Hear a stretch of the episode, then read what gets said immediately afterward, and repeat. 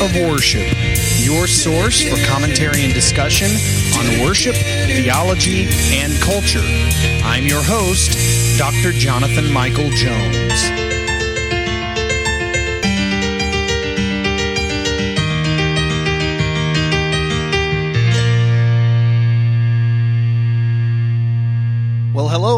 Everyone, and welcome to the Act of Worship podcast. This is Dr. Jonathan Michael Jones. Uh, great to be back. I missed last week and uh, almost uh, missed today, actually. I, I, was just busy the past couple of weeks and haven't had time to record a podcast. So, uh, but fortunately, that changed and I'm able to uh, present this today. So, um, and just uh, heads up, if you do listen to this podcast, I might not have one next week as well. It's a busy week, and we'll see. Um, and then uh, pretty soon we'll start getting into some other issues and thoughts, and and then uh, the spring will be over. I will at least take a break for the summer. So, um, so today I am concluding. Uh, this series on the five solas, and today is uh, one that I think is vital to the other four. In fact, I would even say, and I'll discuss this a little bit, I will even say that this sola, sola, soli deo gloria, the glory of God alone, is probably the sola from which the other solas are derived. And so this is one of the most vital, fundamental, and central issues of Christian life. And so today we're discussing Soli Deo Gloria. Um, a psalm that many are familiar with is the 73rd Psalm. It was written by either Asaph or David. Uh, it's unclear who the author is, but many would espouse that Asaph transcribed the words of David. Uh, because it does say in most translations psalm, the Psalms of Asaph, and so uh, there's no telling. But either way, the psalmist says this. This is very familiar uh, scripture here to many people who who have grown up in the church. This is Psalm 73, 25 through 26. Whom have I in heaven but you? And there is nothing on earth that I desire, desire besides you. My flesh and my heart may fail, but God is the strength of my heart and my portion forever. The author here understands that God is central and all encompassing to everything. And a statement like this that confesses all one possesses. In other words, this is all that I have. Um, God, in this case, that might seem negative to someone. You know, if you say, uh, financially speaking, all I have is ten dollars. It won't cover this thing or whatever it is that's fifty dollars. Whatever the case might be, it's new, usually a negative statement. But in this case, the writer's most tremendous blessing is that all he has is God because he realizes that while God is all he has, God is also all he needs and all that he wants. And so when this is deducted, Christians conclude that God is all that is valuable and all that matters in life. And so his glory is always the issue no matter what. And I would say most of the time we lose that perspective. And so this is why it is vital to keep the perspective that the glory of God is always the issue. The reformers understood the doctrine of sola deo, glor- uh, soli deo gloria in a foundational and a central manner. In other words, uh, the glory of God is all encompassing in life. It's it's the glory of God alone is the most foundational and yet the most central doctrine of the five solas because while it's rudimentary to understand the vitality of God's glory alone, it's also absolutely necessary to understand it as a central part of everything deep and profound in Scripture. Any doctrine, any theology, the glory of God alone is the purpose. And if we don't realize that, if if all the if theology does not lead to doxology, to the worship of God, it is futile. When God's glory alone is not the central focus, the church fails in all endeavors, including missions. Hear me on this. This is going to sound a little backwards to some people, but it's correct. If people are the central focus of any goal, in other words, missions, witnessing, anything like that, Christians miss the point. And so often do churches miss the point today. Um, worship services, worship gatherings have become this large event designed to reach people. That is not the point of Christian worship. Christian worship is designed to glorify God. And when we start creating our services and design our worship gatherings to reach people, we have completely missed the point. God has created everything solely for the purpose of his glory, which he will not share with anyone even in the church's ultimate shared glory with God, and I've discussed that on a few occasions, that, that as heirs of Christ, we uh, have a shared glory with Christ. Yet in that, God is the one who is glorified because Christ is glorified in his people. So it is not us that is being glorified, it is God himself. And so people are never the point of the gospel. Hear me on that. People are not the point of the gospel. Lost people are not the point of missions. Missions exists because worship does not. God is the gospel and the gospel's chief end. And so from the glory of God alone stem the other four solas. Grace alone, faith alone, Christ alone, scripture alone, all stem from the glory of God alone. And so God's glory is both the pinnacle and the foundation of Christian doctrine and life. And in realizing the doctrine of soli deo gloria, it should be concluded that God's glory is always the issue, no matter the circumstance, no matter the, the situation. His glory is always the issue, will always be the issue, and has always been the issue at the center of history. And so this discussion is going to revolve around God's future glory, his present glory, and his past glory, which all meet in God's ultimate plan to glorify himself and his people.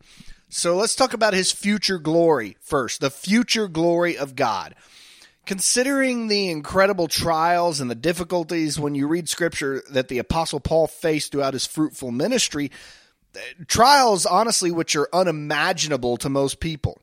Yes, certainly Christian persecution certainly does exist around the globe today and it is increasing, but most of us in Western culture uh, can't imagine the trials that Paul went through. But considering those trials, it's miraculous that he wrote the letters that he did with supreme encouragement to suffering people. Think about what Paul said to people who were suffering. Many times he wrote these letters while he was in prison suffering himself. And if anyone had a reason to complain, it was the Apostle Paul. But he's found continuously encouraging his readers and reminding them of the hope in Christ. Eh, eh, when he discusses his trials, he expresses that they don't compare to the glory to be revealed in believers. That's Romans 8 18. The eighth chapter of, of Romans is found by many to be one of the most encouraging passages in the Bible. For Paul, uh, this is a man who was whipped. He says he was beaten with rods, he was stoned, he was shipwrecked. He was drifting at sea. He was in danger of robbers, and even his own people hated him. He was bitten by snakes. He was hungry. He was thirsty. He lists all of these things in 2 Corinthians 11. But for him, the glory of God was the underlying issue, and that which he found, in which he found delight.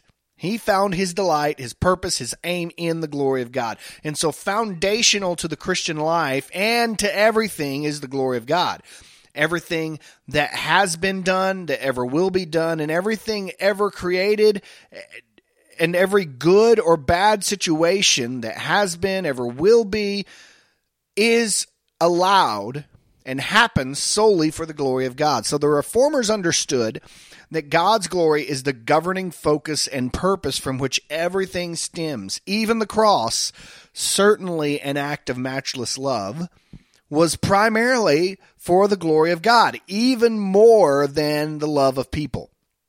And so, without a realization of the governance of God's glory, a believer's perspective will be tainted and distorted and the root of incorrect responses because our perspective is incorrect when we don't realize the glory of God is the issue. The apostle how impact the glory of God is to perhaps subconsciously believe that God's glory is not supreme. But because God's glory is exceedingly supreme, uh, human error doesn't sway the glory of God, but is instead subject to it. Any mistakes people make, it works together for good. Believers should take comfort in this truth because even in times of failure, which we all fail, all things work together for the good of God's people. And furthermore, Christ is co eternally glorified with both the Father and the Spirit. The glory of Christ is a perpetual fact rather than a mere concept which began with his incarnation. The Son shares in triune glorification with the Father and the Spirit. So the glory of God alone in Christ is a reality which transcends time and space. Not only in the pa- in the past, but even before time began, God has glorified himself. Therefore, his creation serves, all of God's creation serves to continue that glorification, not to diminish it. And so, in, in these thoughts of everything occurring for the glory of God, someone might question Christ's emptying of himself to become human and give himself as the atonement for sin, as Paul uh, references in Philippians chapter 2.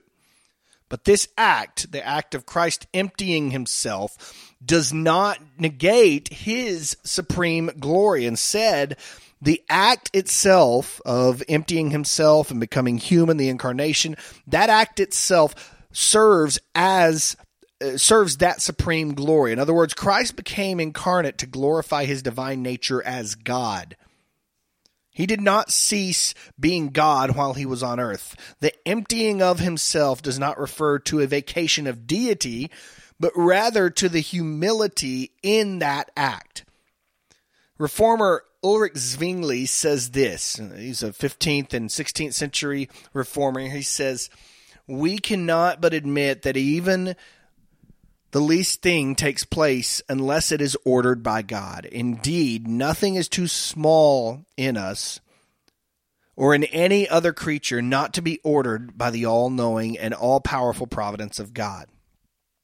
When Paul says that all things work, uh, all things are from God, through God, and to God in Romans 11:36, it's a consummate statement and one which should be taken literally. In other words, everything from the biggest blessing to the most severe catastrophe to even someone's decision of whether to order fries with a meal is designed by God. It is decreed through him and ultimately serves his glory. And so a typical response might be that such a belief in that level of sovereignty causes humanity to seem like robots. But hear me on this, it's worse. Romans 9 says that we are clay and God is the potter. God's glory exists not only as a present and future reality, but also as a past reality. The most magnificent sin does not catch God by surprise. It did not catch God by surprise. And in fact, it serves to his glory in the grand scheme of his plan. And so, no matter the mistakes you make, rest assured that as God's uh, part of God's people, it will work for good. Believers who hold to an idea that their mistakes somehow dictate the glory of God um, not only live with a, a foolish perspective, but a prideful perspective. God's glory is eternal and unwavering, and therefore, uh, no matter the decisions or the mistakes that someone makes, or has made even in the past, believers need to rest assured that God has a purpose in it. The Christian's responsibility then is to not misuse these consequences and these mistakes that we make. All trials certainly exist for God's glory, but so also do the mistakes and the consequences. Although sin does not serve God itself, God uses it for his glory. And what I mean by that is when Christians fall, the response is crucial. We can um, we can make a mistake that dishonors God, and we will. We do. We fail in our human nature, our fleshly nature. As Christ is changing us more like Him, we still fail. But from that point, whenever someone fails, he or she needs to choose to continue they can choose to continue living in sin which is the wrong response or they can align themselves with God's plan of redemption that's the correct response and so, a key component in the doctrine of Soli Deo Gloria is a constant realization that God's glory is overarching and all encompassing. The church is to live with God's glory as the end means of all that is done and accomplished. Not only is God glorified now, but he will and, and he will be in the future, but also in all that has already happened, including our mistakes. So, believer, hear me. Take hope in that. Take courage and get up and live whatever the consequences for your sin are know that god uses it for his glory And it's not futile to live for Him, even though you've made mistakes, because uh, the, the consequences and the mistakes do not govern God's glory. God's glory governs everything. And so, no matter what we have done, what has already happened, God is glorified. And for His glory alone, that's the uh, ending issue for everything. God's glory, the glory of God, soli deo gloria, the glory of God alone. The astonishing fact in the doctrine of the glory of God alone is that God is glorified in all that has happened, is happening, and will happen and he's glorified in the lives of his people. Christians are heirs with Christ, and therefore even the glory that is revealed in the people of God is is is not for the glory of people, but for the glory of God. The cross is not primarily a display of love for people, even though it is certainly that, but it is more a display of love for God. Christ died for his people because of God the Father, because of himself. And so it is the glory of God alone that puts all circumstances in the correct perspective. No matter what Christians face, good or bad, the realization of God's glory should cause believers uh, not to abandon doing right, but to increase in desire to do so. The, the satisfaction of sharing in the glory of Christ through all future eternity is dependent on glorifying God now in the present, in the present decisions and circumstances that we make. God is and always will be glorified in his people. And a qualifier for being one of God's people is a personal and life transforming relationship with Him now. And so to understand the glory of God alone is to understand the responsibility of serving God now.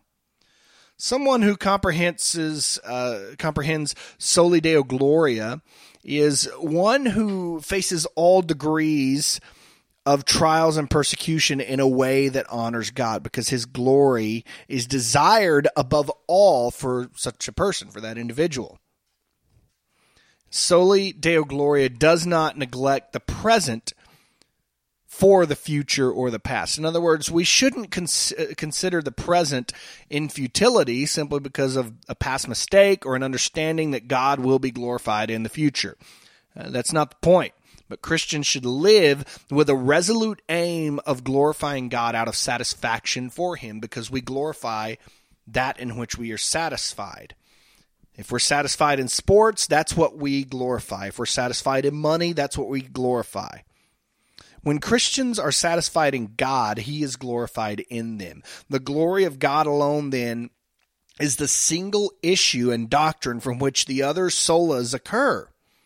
And when purpose is unclear, when trials are overwhelming, and when questions arise, the church should remember and be changed by this doctrine of the glory of God alone, soli Deo Gloria.